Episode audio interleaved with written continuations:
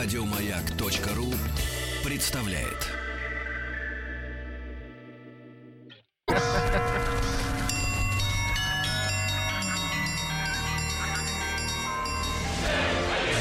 Русский мир.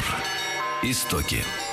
А, Друзья мои, вот мы и э, переместились э, с вами из нашей летней э, студии радиостанции «Маяк» с э, Триумфальной площади, где со многими, ну не, не с большинством, конечно, но с некоторыми, скажем так, из вас э, встречались лично к нашему удовольствию, да. Многие из вас приходили не с пустыми руками, как и, кстати говоря, Галина Владимировна Аксенова, М, которая... Пополнили, пополнили музей поля чудес э, в Чехове на А, гектаре. Галина Владимировна, доброе утро. Доброе утро. А, Доктор исторических наук, профессор кафедры истории России Московского педагогического государственного университета. Завтра Галина Владимировна выходит на свою основную работу, да? Да, 1 сентября. Немножко, конечно, печально это, что вот лето пронеслось, да? Ну, Вот. Это лето пролетело, все Галина Владимировна, осталось на- позади. Мы с вами на чем-то очень интересном ведь Мы э, притормозили. да, мы, э, да, мы как раз остановились на том, э, то есть мы начали разговор о лихаимстве. Да-да, Вот. взяточничество. А, ну, конечно, но по-русски, Преступники. да, ну по-русски хорошее было слово, хорошее русское слово лихаимство. Как перевести А, вот дословно? Лихоимец. Ну, человек, Лихо который это- да, занимается лихими делами, да, имеет... Лихой. Ну, лихой это вот сейчас дурными, вот совершенно верно, да, нехорошими, лихими. Ну, не буди лихо, оно и тихо, да, будет тихо. Значит, лихаимство, то есть это взяточничество, это э, преступные умыслы, намерения. Ну, собственно говоря, это преступление, ну, такого административного характера, административного плана. И мы с вами на этом остановились. Но, в принципе, э, просто еще два слова, чтобы напомнить, о чем мы Да. успели поговорить. То есть мы вспомнили в прошлый раз о том, э, что предстояло сделать Екатерине по восхождению на царство. Вернее, два э, очень важных направления, связанных с укреплением самодержавной власти, собственно, Екатерины, с укреплением абсолютизма, ее личного правления. То есть не, не вообще абсолютизм как таковой, не вообще самодержавие российское как таковое, а личная власть Екатерины. И мы вспомнили и рассказали о борьбе э, с, так сказать, с противостоянием Петру III, решение судьбы Петра III и Ивана Антоновича, двух да, наследников российского престола, законных наследников российского престола. И мы поговорили о самозванцах. И, собственно говоря, вот эти размышления о самозванчестве, об укреплении самодержавной власти нас и привели к разговору о первых мероприятиях Екатерины, среди которых самым первым оказался указ о борьбе с лихаимством. И, собственно говоря, вот истоки этого указа, об исток... мы начали раз- разговор об истоках этого указа и вспомнили об одном из э, новгородских чиновников. Он был э, регистратором.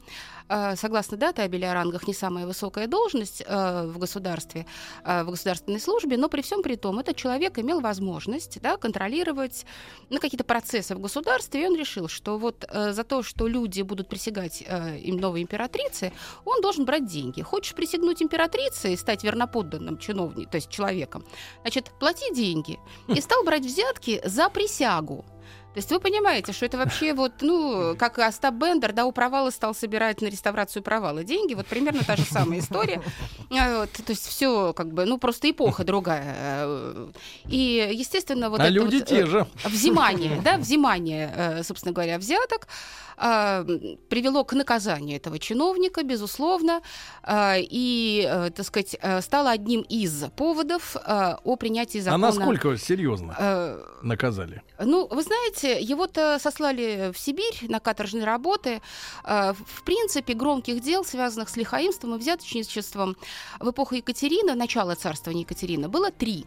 Мгм. Одно как раз связано с пресловутым нами и любимым Омском-Томском, э, вот, который сегодня уже с утра звучит. А, э, две, две, давайте так, две, а, два основополагающих места в России матушки. Минск, Пинск и Омск, Томск. Нет, э, дело в том, что э, эти сибирские Только города, если Омск люди и из Томск, Минска, Пинска уехали, то из Томска и Омска Нет, никуда не Омск, уехали. Томск и Иркутск — это действительно три очень серьезных, очень крупных города э, Российской империи, э, в которых э, купечество процветало, и промышленное производство, мануфактурное процветало, потому что города стояли на пересечении с торговыми путями э, из Китая, естественно, да, китайская, китайская торговля. Плюс, ко всему прочему, когда будут разведаны недра, ядра, а это будет чуть позже, это 19 век, в общем-то, основное дает нам возможность, хотя и конец 18-го, а, то, естественно, это крупная добывающая промышленность, золотодобывающая промышленность, банковский капитал, он будет сосредотачиваться именно в этих городах. Поэтому эти города будут очень крупными, очень мощными и очень серьезными с точки зрения экономической мощи. А если есть экономическая мощь, то вы понимаете, что есть и вся остальная составляющая. Политическая. И политическая. И ясно, что э, называется истоки, да, для взяточности, то есть для такого вот лихаимческого поведения Почва. бюрократии, чиновничества, почва, конечно, они присутствуют. И, безусловно, здесь мы и, так сказать, наблюдаем эти преступные э, вещи, потому что э, чиновники э, обирали, старались обирать купцов, э, вымогали из них колоссальные взятки, причем не просто вот вымогали взятки, плати и э, давление оказывали, вот такое вот вербальное давление. Нет, вплоть до пыток, истязаний. А, и, естественно, сибирское купечество об этом написало Екатерине, и было очень крупное дело по поводу одного из чиновников а, сибирских, которого приговорили к смертной казни. А, но Екатерина смилостивилась над ним, и смертная казнь Отрезали была... только голову. Нет, она была заменена э, наказанием, прилюдным наказанием. Э, его должны были сечь плетьми э, в центре города, а потом отправить на каторжные работы. Но, естественно, кроме как сечения плетьми, дело, так сказать, этим закончилось, а ущерб, который был нанесен купечеству, не был вот компенсирован. компенсирован никаким образом. То есть вот э, такая история была. То есть, То есть только моральное удовлетворение. Ну, в общем-то, три крупных, вот и известны три крупных дела, связанные именно с лихаимством. Но понятно, что вот это некий идеал, который перед собой э, перед Екатериной, и, вернее, в воспитании Екатерины возник, то есть она идеализировала любую ситуацию. Ну, мы понимаем, что она взрастала на литературе эпохи просвещения, на идеальной литературе. Э, вот. А, и понятно, мы опять с вами об этом говорили, что Россию она знала плохо, потому что двор царский двор, э, императорский двор, это не вся Россия. И чтобы знакомиться, мы опять с вами об этом говорили, да, чтобы познакомиться и понять Россию, безусловно, нужно было время, нужна была эпоха, и та эпоха, о которой мы с вами, собственно говоря, и размышляем, это 62-67 годы до созыва уложенной комиссии, а дальше уже полное понимание, что есть Россия, какие проблемы стоят перед Россией, хотя, в общем-то, вот эта некая идеальность в мышлении, э, э, в представлении о том, как должно быть государство, каким должно быть идеальное государство, оно присутствовало в сознании Екатерины, но она прекрасно поняла, что между идеальным и реальным да, существует определенная дистанция, которую надо преодолевать. Но важный вопрос. Она считала, что идеальное государство существует где-нибудь на планете? Нет, нет. Она стремилась создать это идеальное государство, угу. начитавшись, естественно, кого? Поэтому она не считала, что Россия, мы второй сорт, нам надо делать такое государство Ни для таких случае. условий. Ни в коем случае. Она никогда не считала Россию второсортным государством государством, она считала Россию величайшим государством с определенными проблемами, как и во всяком другом государстве, потому что ну, нет государства без проблем, и мы это прекрасно понимаем. И, в общем-то, она всегда защищала российское государство и отстаивала позиции, те позиции э, в государстве, э, законы, э, внешнеполитические, внутриполитические аспекты ее политики. То есть она никогда не позволяла Россию обидеть. И в своей переписке э, с крупными просветителями, французскими, немецкими просветителями, итальянскими ли, с государственными деятелями, она всегда очень прочно говорила о России, с уважением говорила о России, потому что она была российской императрицей. И мы помним, да, вот на чем мы остановились в прошлый раз, помимо того, что да. вот это замечательное дело было интересное, да, что вот хочешь присягу принять, плати деньги, не заплатил, ты не присягнул, а значит, ты преступник, в общем-то, просто получается. Ты же не присягнул государыне, ты преступник. Вот такая ситуация не самая симпатичная, в общем-то, и человек платит, потому что понимает, а как же он будет жить в государстве. Вот. И э, Екатерина, в общем-то, она пытается поня- понять, какие реформы абсолютно реальны, что нужно сделать.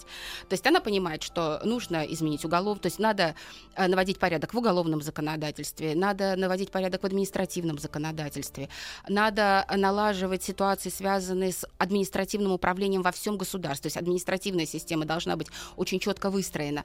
То есть она очень хорошо знала э, о всех реформах, Э, который проводил Петр I. То есть она историю России, историю реформ в России в XVIII веке представляла себе очень хорошо.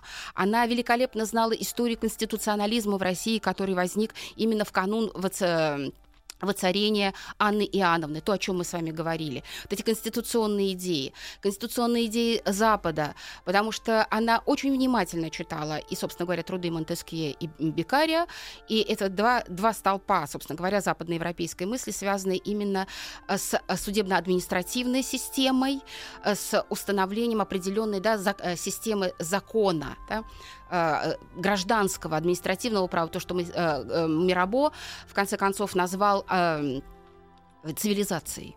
То есть мы сейчас цивилизацию понимаем с вами совершенно по-другому, понятие цивилизация, как такой симбиоз да, всех составляющих в государстве а, и тогда? в культуре. А Мирабо, когда создавал этот термин, это, так сказать, авторство, оно известно, вот, а, Мирабо, он а, под словом цивилизация имел в виду систему гражданского законодательства и создание гражданского общества, в котором действует гражданское законодательство, сивиль гражданский. И угу. мы понимаем, что именно вот гражданские основы, то есть гражданство, понятно, что во француз, годы французской революции главная идея была прав гражданина. Да? Uh-huh. Вот слово гражданин, то есть это и американская революция, да, борьба uh-huh.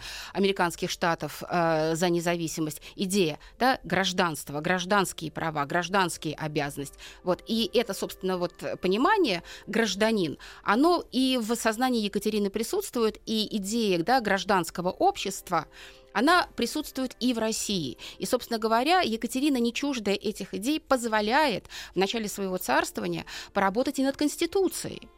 И Никита Иванович Панин, о котором мы уже вспоминали, личность уникальная, и мы еще вспомним не раз о нем, э, вот, потому что это и главный дипломат российский, человек, который проводил э, российскую внешнюю политику России, организовывал, формулировал основные идеи внешней политики. Вот Никита Иванович Панин у нас с вами и выступил одним из авторов одной из конституций. Известно две конституции, которые были написаны в начале царствования Екатерины. Понятно, что опять-таки поиграв в конституцию и поняв, что, собственно говоря, конституция неприемлема, а, а почему? Ну, опять-таки, почему? Понимаете, э, что мы имеем в виду и под Конституцией, понимание, вот где должна работать Конституция? Где? А, кстати, вот э, я очень люблю вспоминать в связи с этим работу Энгельса «Происхождение семьи, частной собственности и государства».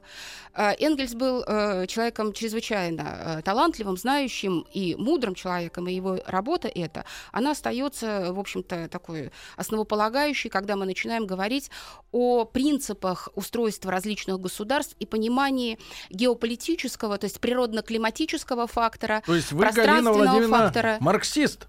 Нет. Нет.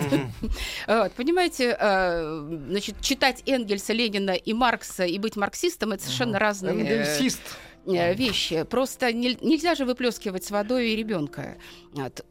И Энгельс, э, подводя итоги, ведь это же квинтэссен, он собирает, анализирует, это такой дайджест так. из всех размышлений философов, ученых, экономистов. Так. Он говорит о чем? Там, что да? природно-климатическая среда и история государства, а также размеры государства диктуют, ну, понятно, еще национальный характер, то есть менталитет, менталитет. Э, э, они и диктуют э, форму э, и создают форму управления государством. Смешно предполагать и думать о том, что на территории Арабского Востока, того же самого, когда мы размышляем о той же самой Персии, Персидской империи Дария или Кира, э, можно говорить о демократии, когда есть проблема А огромных территорий. Б. Э, связано это с, э, земледелием, у нас э, с правильной эксплуатацией ресурсов природных, которые существуют. Но представь себе, у нас есть... С вами трагедия Орала. Мы знаем же эту трагедию Аральского моря. Иссыхание, да, уход Орала, он исчезает, а появляются новые проблемы с этим. А почему Орал-то стал иссыхать, да, и исчезать? Почему? Потому что, собственно говоря... Хрущевым. Э, э, Орал, то есть а, питается двумя реками, да? Сырдарья. Сырдарья да. и Амударья.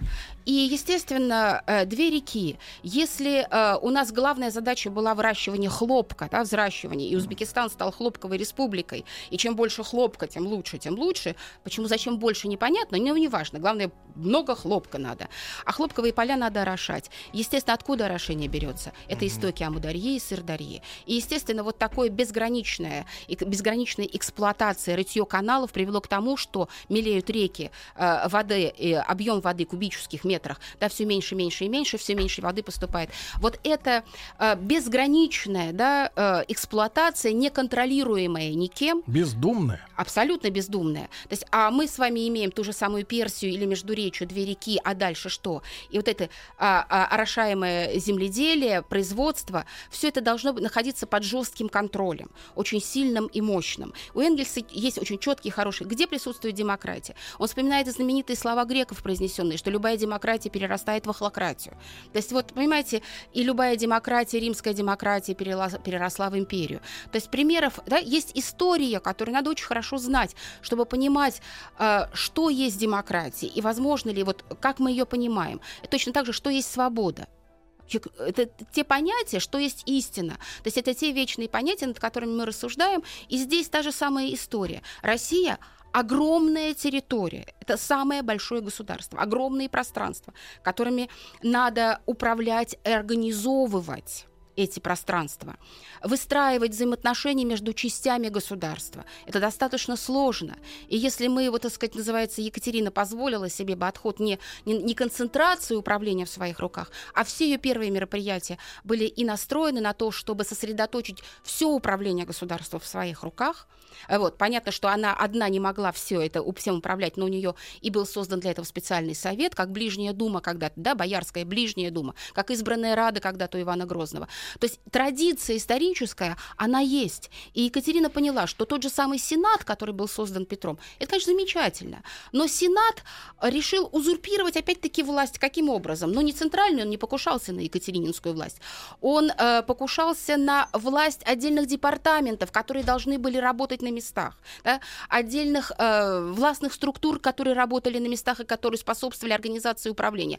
А Сенат это решил стать вторым императором в государстве и под себя все это подминал. Поэтому Екатерина, видя, что происходит в государстве, что делает? Она начинает реформировать Сенат. То есть после казнокра, да, али- алихаимств, закона о лихаимцах, она начинает заниматься э, Сенатом и реформирует Вот Сенат. мы об этом и поговорим как раз после, э, друзья мои, новостей, новостей спорта. Галина Владимировна Аксенова, доктор исторических наук, сегодня с нами в гостях, профессор кафедры истории Российского Московского э, педагогического государственного университета. Э, совсем скоро продолжим.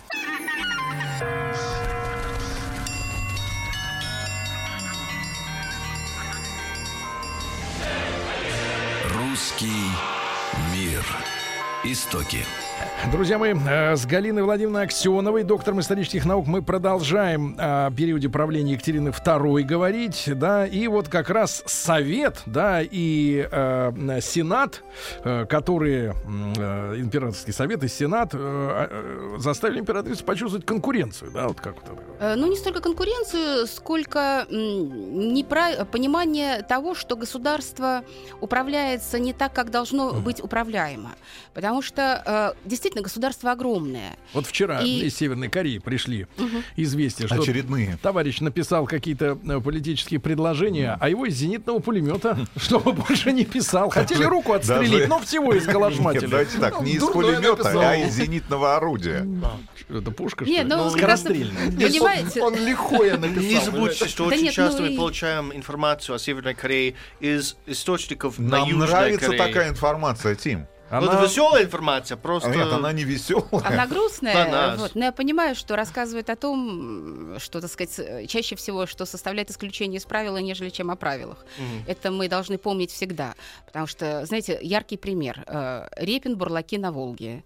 Мы все прекрасно знаем, что бурлаки на Волге были одними из самых богатых людей. Они зарабатывали колоссальные деньги. И никогда в таком виде, в каком их изобразил э, Илья Ефимович на картине, бурлаков никто не видел. А откуда Вот. он взял тогда вот взял это? это? Но, понимаете, Он э, э, списал толпу с другого полотна. Э, Понимаете, нет, дело в том, что ведь есть правила, есть исключения. Однажды увидев какого-то такого вот э, бурлака, и чтобы подчеркнуть труд, э, вообще эксплуатацию, там, ну, социальное неравенство, вот у нас рождается картина. Или сельский крестный ход на Пасху, да, так сказать, замечательный там сельский дич, это, дичок, который такой веселенький-веселенький идет. Это правило, это исключение из правил. О чем мы рассказываем? Мы рассказываем об исключении из правил. Это принцип, который всегда действовал. Когда мы говорим об исторической аномастике, о, принципе названия мест городов, да, мы когда говорим, что вот город там место Дубки, Это правило, это исключение. Везде вокруг дубы или дубовые рощи, дубки, которые тут растут, это исключение из правила. Естественно, это исключение из правила.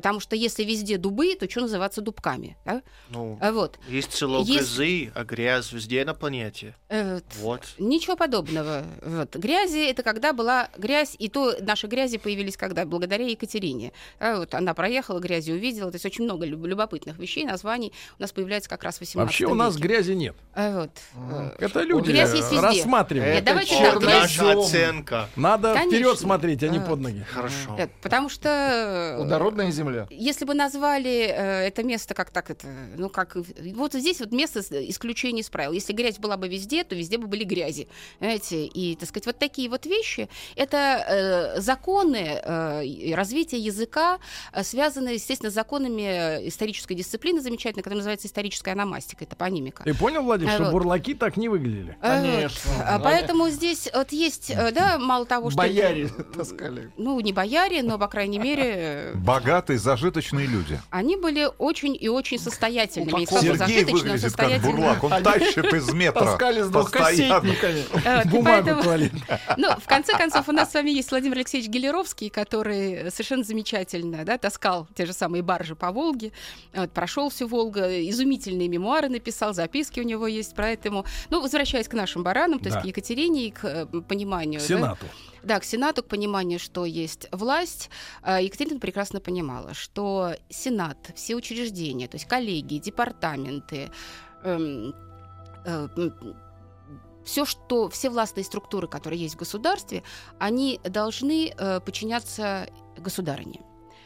А Сенат не имеет права забирать, не должен забирать э, и, э, в свои руки организацию всей власти и контролировать всю власть на территории государства, потому что это абсолютно невозможно. То есть вот иерархия власти, да, вертикаль властная, она, исполнительная вертикаль властная, она должна быть очень четкой и очень ясной. А Сенат к тому времени мало того, что он в своих руках пытался сосредоточить управление да, и подмять и подменить собой деятельность всех департаментов и всех коллегий, вот, он еще у нас был законотворческим, э, законотворческим органом. И вот Екатерина в первую очередь понимает, что Сенат должен прекратить существовать, э, свое существование как законотворческий орган. Вот судебно-административная система, она должна подчиняться Сенату. Все остальное да, должно находиться в руках А уложенной комиссии, да, о которой она в то время думает, потому что еще нет, да, она только думает ее созвать и собирается заниматься законодательством, подготовкой законодательства нового, разработкой, собиранием наказов с мест, потому что что такое наказы? Это рассказ о том, что происходит на местах, какие проблемы существуют на местах. И, э, естественно, Сенат должен превратиться в судебно-административный аппарат. Помимо всего прочего, сенатские, э, поскольку Сенат был достаточно ограниченным численно э, с петровских времен, она понимает прекрасно, что между Сенатом и императрицей должна выстраивать, существовать еще некая дистанция, определенная дистанция, чтобы они пинком не отворяли двери да, в, пола- в покое императрицы. И э, у нас возникает э, должность э, оберпрокурора, да, который, э, собственно, является связующим звеном между Сенатом и императрицей. То есть все распоряжения императрицы передает опосредованно, не являясь, так сказать, в Сенат или являясь в Сенат тогда, когда возникает необходимость. Сенат делится на несколько э, департаментов, на шесть департаментов, два из которых переводятся в Москву. И у нас с вами, собственно говоря, Екатерина и утверждает Москву как вторую столицу. То есть формально утверждает. Если это существовало и так, да, Москва оставалась второй столицей после перенесения столицы в Санкт-Петербург, э, вот, то перенесение в Москву части властных структур, как сейчас вот, да, в Петербург переносится часть властных структур, то вот перенесение в Москву части властных структур, она как раз и показывала и значимость Москвы, и подчеркивала значимость Москвы, и тем самым как бы принижала власть Сената и показывала место Сената в структуре и в управлении государством. И вот эти департаменты, они, естественно, да, как бы растворяются, и понимание того, что Сенат перестает играть ту роль, которую он играл при Петре и далее. Хотя а, после Петра э, пытались реформировать Сенат и Анна Иоанновна, мы с вами об этом говорили, да, помните? Мы говорили о том, что она упразднила Сенат и создала кабинет министров. А вот, пыталась изменить э, наполнение деятельности Сената, смысла значимость Сената и Елизавета Петровна, и Петр III, э, но не удалось это сделать. И, собственно собственно говоря, это смогла сделать Екатерина. Ну, действительно, власть, да, э, абсолютизм, самодержавные э, властные структуры менялись на протяжении э, столетий. И, собственно говоря, действительно, реформа Петра в начале века, начало реформ, да, потому что всякая реформа требует времени в реализации. И, собственно говоря, к моменту Екатерины стало понятно, что было удачно в реформах Петра, что было неудачно в реформах Петра, что стоит оставить и довести до конца. И это будет у нас с вами и губернская реформа, и городская реформа, угу. И судебная реформа, которые завязаны вместе на городскую судебную, и реформа, связанная с торговлей, то, что Екатерина, собственно говоря, начинает у нас с вами проводить. И ясно, конечно же, да, что Сенат, да, он э, становится, э, перестает играть ту роль, которую сам себе отвел, в связи со слабостью правителей между Петром и Екатериной. И Екатерина создает при себе тот самый ближний совет, который созывает, когда ей было надо. Ясно, что есть правительство, есть ее ближние советники, ее ближние помощники. Потом Екатерина, реформируя Сенат, сразу начинает изменять состав двора, потому что двор – это те люди, которые являются, входят в состав Сената, которые входят, э, так сказать, да, в ближний совет Екатерининский, которые помогают ей в решении самых разных вопросов, вопросов, она меняет состав, и елизаветинских и петровских вельмож, многих крупных вельмож, она отодвигает и убирает из двора.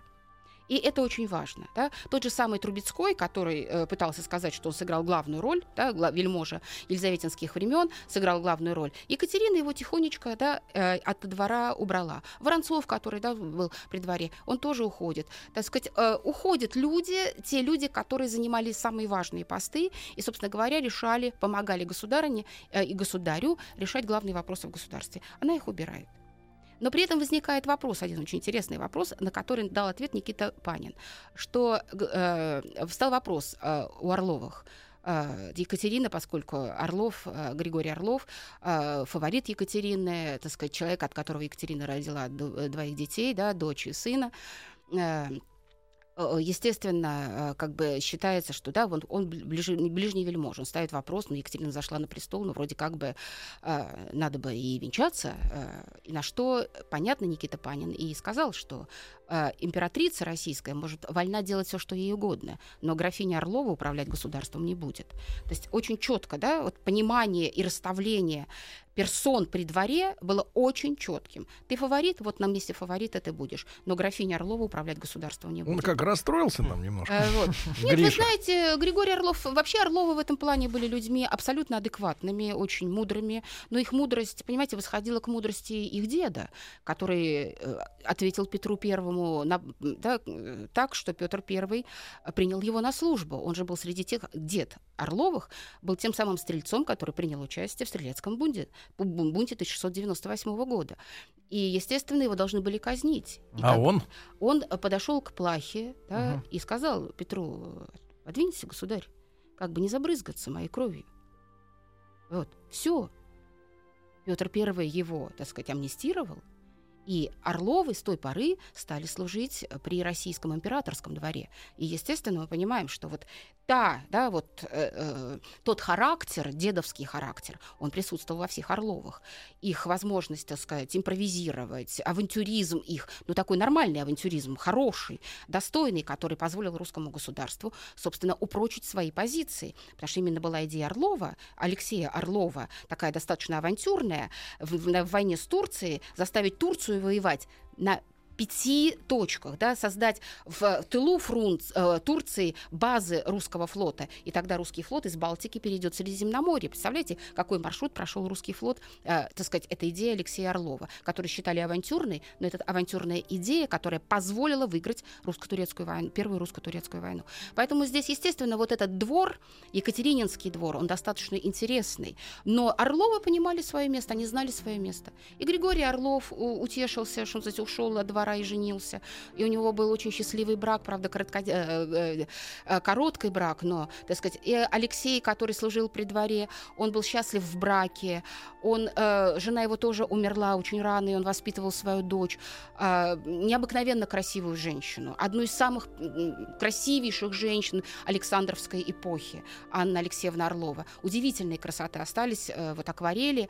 Вот, женщина, которая служила России ну, то есть она приняла постриг, и она была монахиней в миру. А, То есть она от двора Мгм. не ушла, от благословения, но она очень много сделала для развития э, э, духовной составляющей в XIX веке, потому что вот духовная составляющая, то, с чем Екатерина столкнется, да, революция французская приближается, и вот эта игра с просветителями, которую она вела, то есть это переписка, это ее идеальные представления об идеальном государстве, они очень быстро разобьются о ситуацию, связанную, собственно говоря, с французской революцией, с тем, что будет происходить в годы французской революции. То есть произошла когда- такая моральный облом. а вот, ну, не, я бы не сказала, что облом, потому что понимание, что есть что и во что превращаются, точно так же, как маркиз Д'Аржансон, ученик Вольтера, переживший французскую революцию, сказал, что если бы он знал, если бы Вольтер знал, во что выльется его идеи, Фантазии, он да? бы отказался от всех своих идей. Друзья мои, вот. Галина Владимировна Аксенова, доктор исторических наук, сегодня в нашей студии. Не успевайте послушать в прямом эфире на сайте радиомаяк.ру в любое удобное время.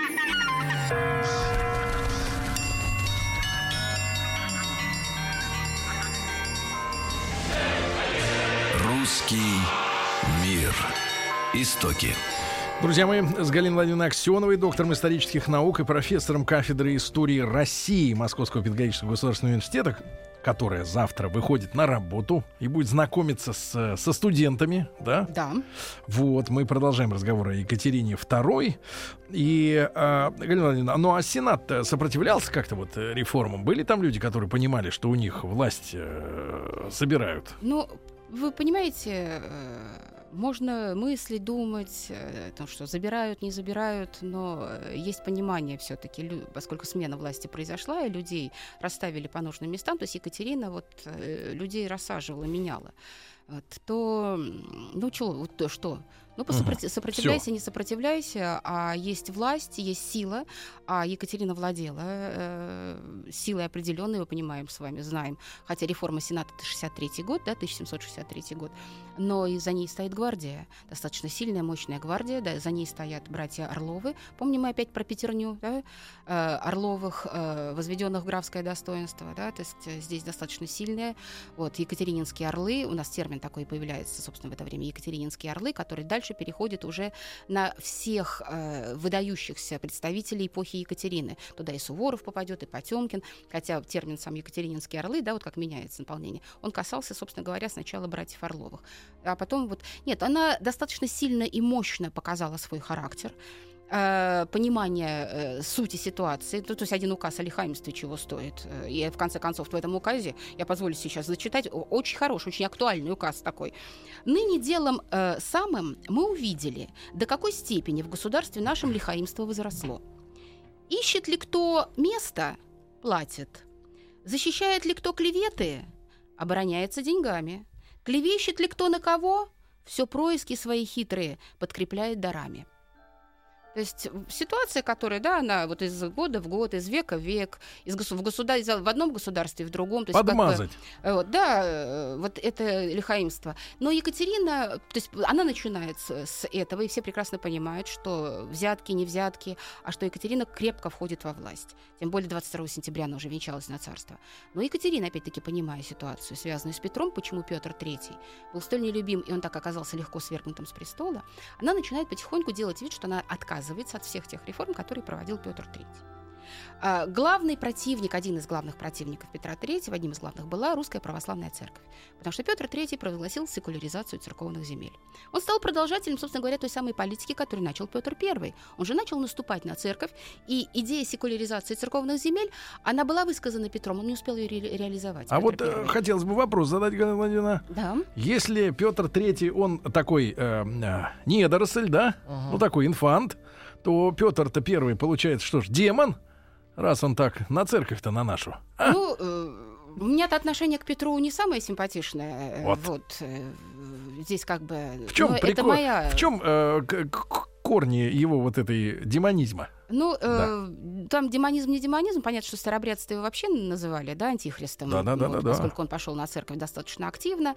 Но Петр I, во-первых, ну, скажем, был верующим человеком, по-настоящему был верующим человеком. Но дело в том, что в патриархе Адриане он видел своего противника и в русской православной церкви. В Как плане власти. в плане не столько власти, потому что... Влияние? влияние на власть. И патриарх Адриан, хотя он никогда в политику не вмешивался, он был достаточно инфантильным в этом плане человеком, э, простым молитвенником, замечательным молитвенником, но он не поддерживал столь ярко и активно э, Петра Первого.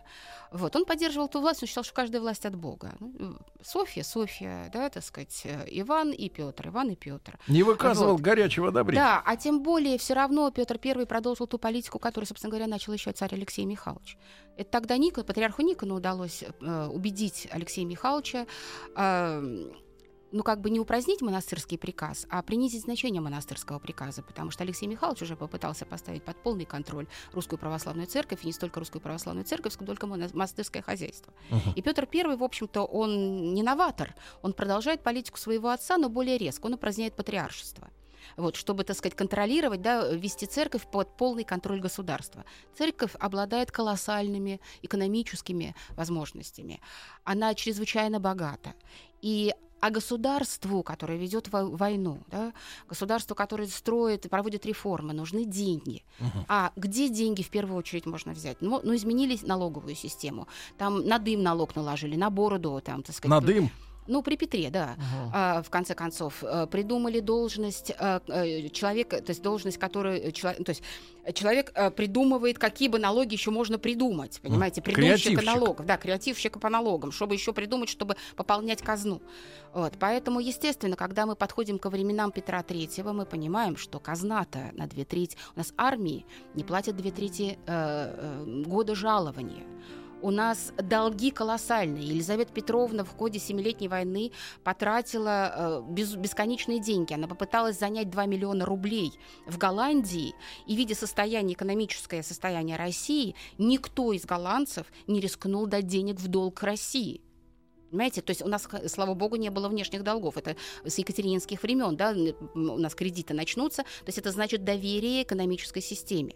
Вот. И Екатерина, понимая, что, собственно говоря, надо вопрос налогов и поступлений в казну решать, а сложная ситуация. Есть письмо Екатерины Панину, в котором она рассказывает о том, какая, что было в государственной казне, э, какая была экономическая ситуация в стране. Она была чрезвычайно сложной.